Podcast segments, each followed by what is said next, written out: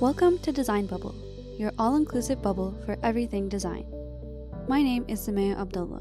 I'm one of your hosts for today. Joining me is my co-host, Linwa Nguyen. In this episode, we chat with our friend and former classmate, Snehal Pendharkar. We all met while studying at U T Dallas as student leaders for the U X Club in twenty nineteen.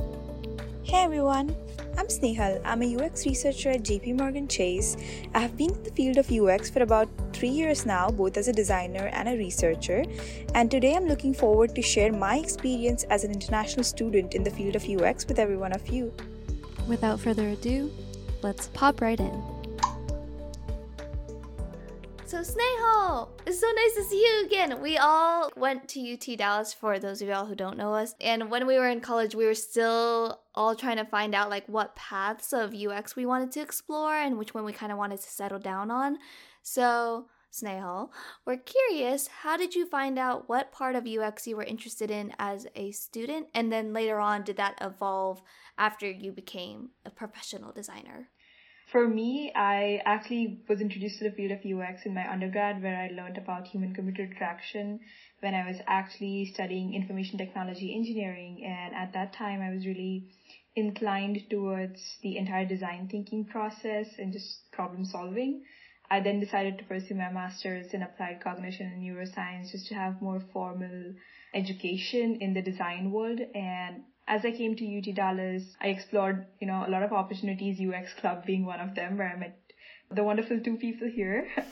But that being said, I think U X Club gave me like different exposures that I needed to understand in, you know, networking with different professionals, understanding the fields of research and design. And then I landed an internship at a company which was setting up their U X process for the software products. And so that kind of introduced me to the more formal world of designing for U X for different products and mainly software as a service. And then I just continued from there with an internship.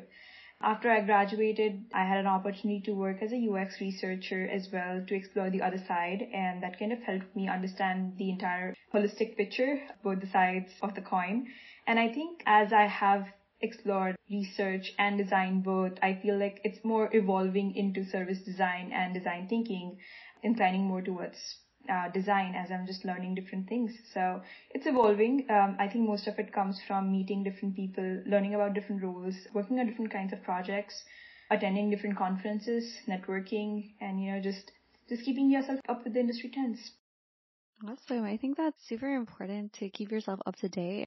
I know we did that a lot when we were in U X Club. We'd go to conferences and volunteer to get those free tickets and get access to like speaking to industry leaders. So I love that you called that out. You talked a little bit about your time as a student, getting that internship in the beginning, but you've been working professionally for a few years now. And I think as both of you can probably attest to, working professionally, doing design in like corporate world is not necessarily the same as it would be when you were in school. So can you talk a little bit about what your transition was like from school to full-time work? It's slow transition, but also a very impactful one, right? Whenever you start a new job as you graduate from academia, nobody expects you to know all the answers. Nobody expects you to join in on day one and kind of take on responsibility. I think it's a gradual transition at most of the companies where they let you shadow the team, where they let you shadow the projects. You learn from the different designers and different researchers on the team, get yourself acquainted with the products, right? Although it seems a gradual one, it's really a steep learning curve, you know, understanding different technologies that are used at your workplace, understanding the different nuances of the product itself. For me, it was particularly helpful to study different documents that have been there in the past associated with the product. And that means different design versions, different design systems that were used, different research reports that were created. I also had the opportunity to meet with a few people who were working on the products for my internship and then also when I got full-time jobs, right? So just keeping yourself connected with the people who have worked on the product in the past and or the teams who have worked with the stakeholders or associated product members. So I think transition involves that, that process of learning and shadowing, which is a big one. And I think that's the one that enables you to kind of contribute effectively, acts as a head start when you actually take on the responsibilities. I think the most important part of transition is that you ask as many questions as possible when you have the time. You learn, you have hands-on contribution to smaller things. So whenever I had the opportunity, I took initiatives to say, hey, can I take up this responsibility and try to see the extent to which I understood the product. That helped me transition from academia to a corporate job. The style of deliverables is also different from what they expect in academia.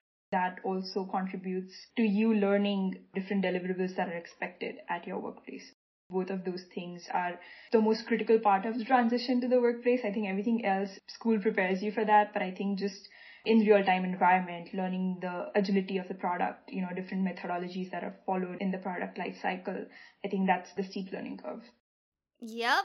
I was just thinking about all of those things. Transitioning from a student into full-time work, I initially like wanted to ask that question just because we host recruiting events and we get asked that question a lot. So I was really curious to hear your perspective, and it is pretty similar, I guess, across the industry, because what we typically said were like, there are no deadlines technically, because like the deliverable, it's just always evolving, always changing.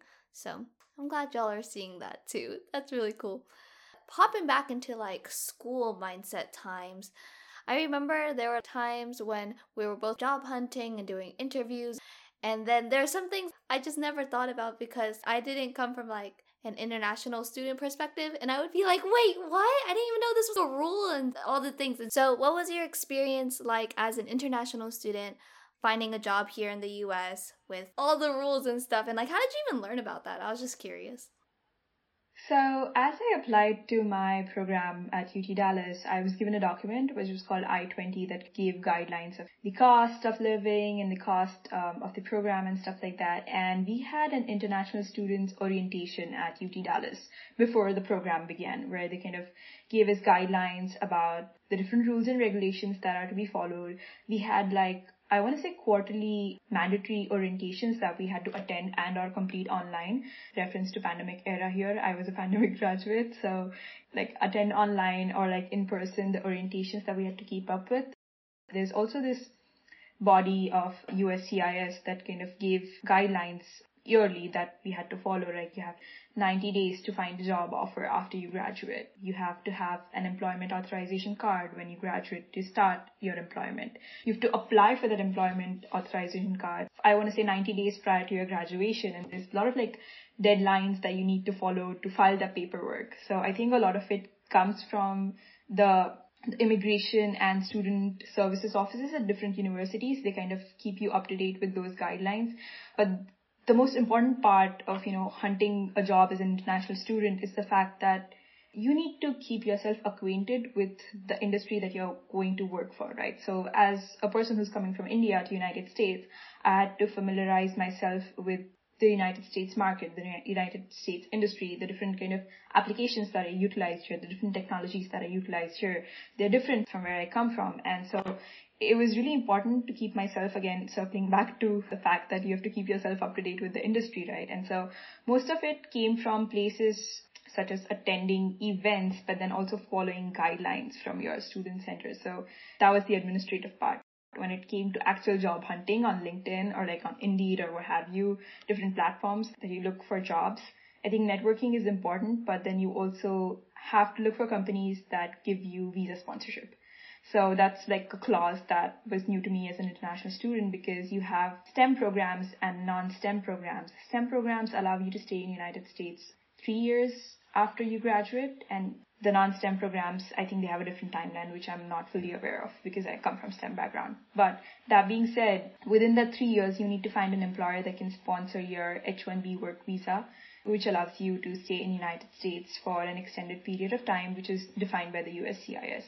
So finding sponsorship, I want to say, in pandemic era was different because hiring conditions were different. People were just fairly new to the remote work style. I think for the first half of twenty twenty, people were not so aware of remote work styles. So, you know, just finding jobs that are now completely remote. There's no U X research happening in person, which was the case in twenty nineteen.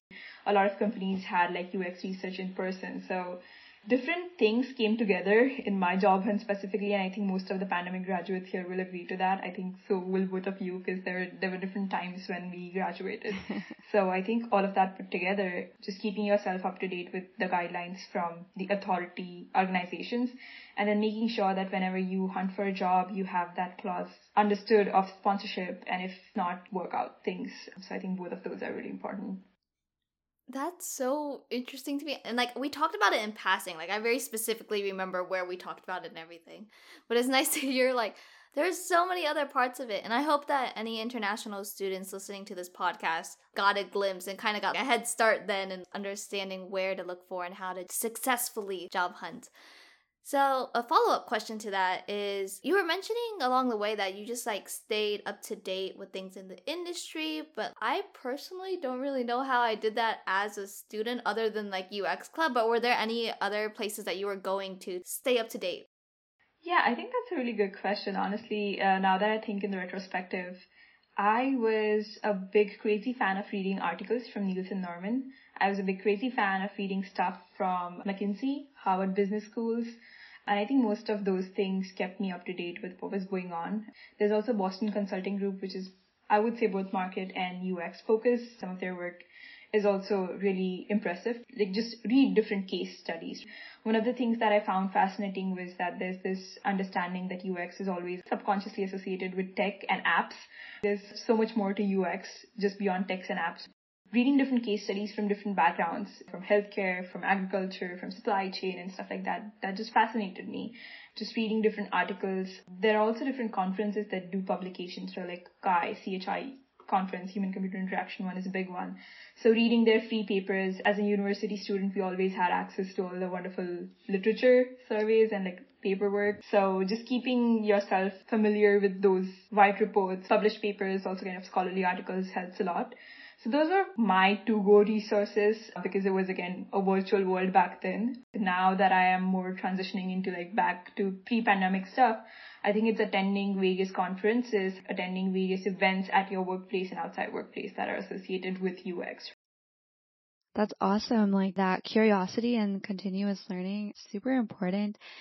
And as you pointed out, when we're students, we have we have access to journals and like research papers and things that we don't always have access to after. So it's a really good reminder to take advantage of that while you have it for free, or like maybe not free, but included in your tuition.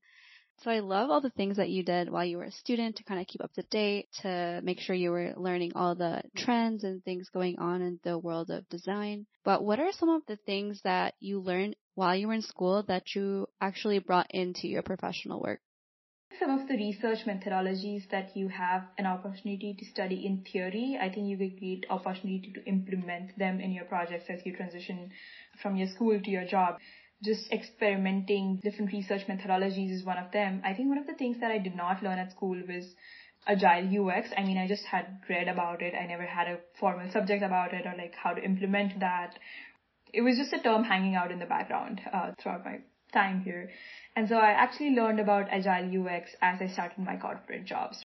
Some of the things that I was able to learn in school, but kind of learn in practical in my corporate job, is agile U X, or like implementation of accessibility, because you don't necessarily have all the accessibility knowledge when you're a student unless you have a formal subject about it. For me, I never had a formal subject about accessibility, but it was, again, something that was hanging in the background for me. So just implementing those in real life, in real projects, in real time is really a crucial learning curve for me. But all of these terms, you read about them in your school, so they're not completely unfamiliar to you. They're just, you don't have knowledge in practice.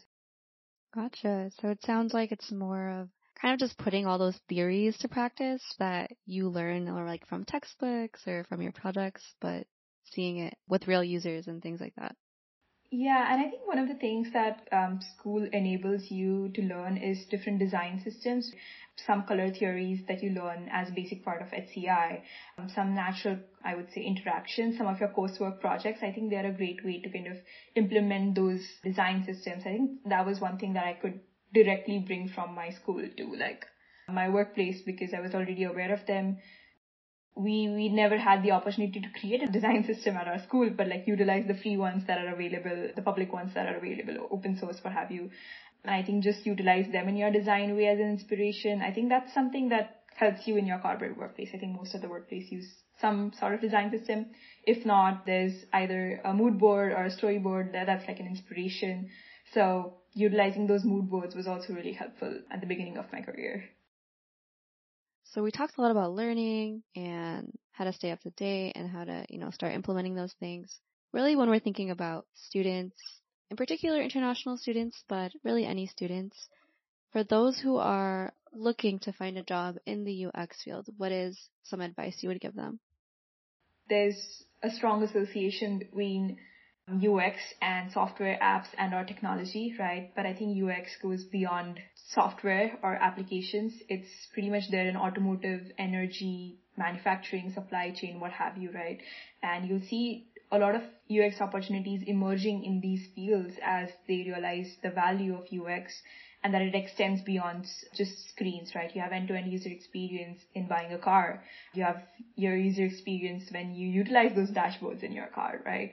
In your healthcare, when you have those smart technologies associated with your phone apps, you know, when you have your medical equipments that you use. So Internet of Things has changed user experience in a lot of ways that will accelerate the future, you know, of technology and user experience. So I think considering fields that go beyond technology are really important in a way that you consider physical user experience, airlines, kiosks, what have you. It's pretty much there everywhere around you. So when you look for jobs, probably if you look for fields that are, I would say, not so popular right now, you know, I, no, I wouldn't say popular, but basically not so talked about right now. So basically maybe healthcare, for example, I O T, those use U X really strongly, or agriculture or energy sector, automotive, you know, all the, the technology cars that we have right now. So I think consider these factors, because the more you diverse your job hunt into different domains, the more chance you have of getting those interview calls right now, because maybe right now tech is probably having the looming issues with the economy, but probably some of the other sectors are not. They might be hiring, right? And one of the other similar domain that is not considered so commonly is banking, uh, right?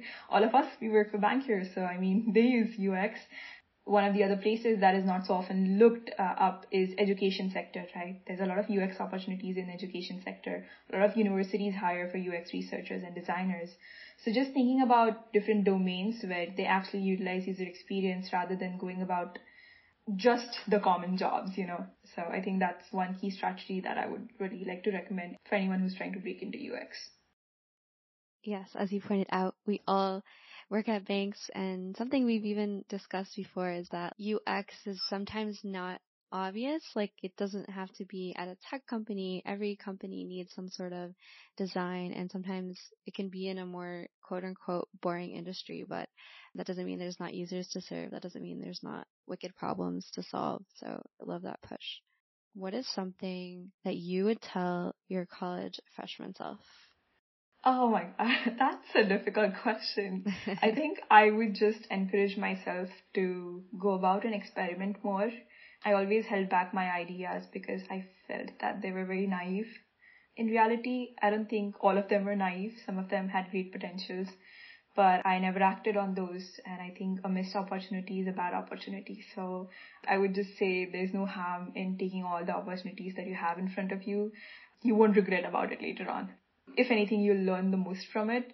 I would have just encouraged myself to go out there and take more chances, be more confident, and believe in yourself, because if you don't believe in yourself, you won't get other people believe in yourself, right? So just pushing myself more, believing myself more, and not easily being judgmental about yourself.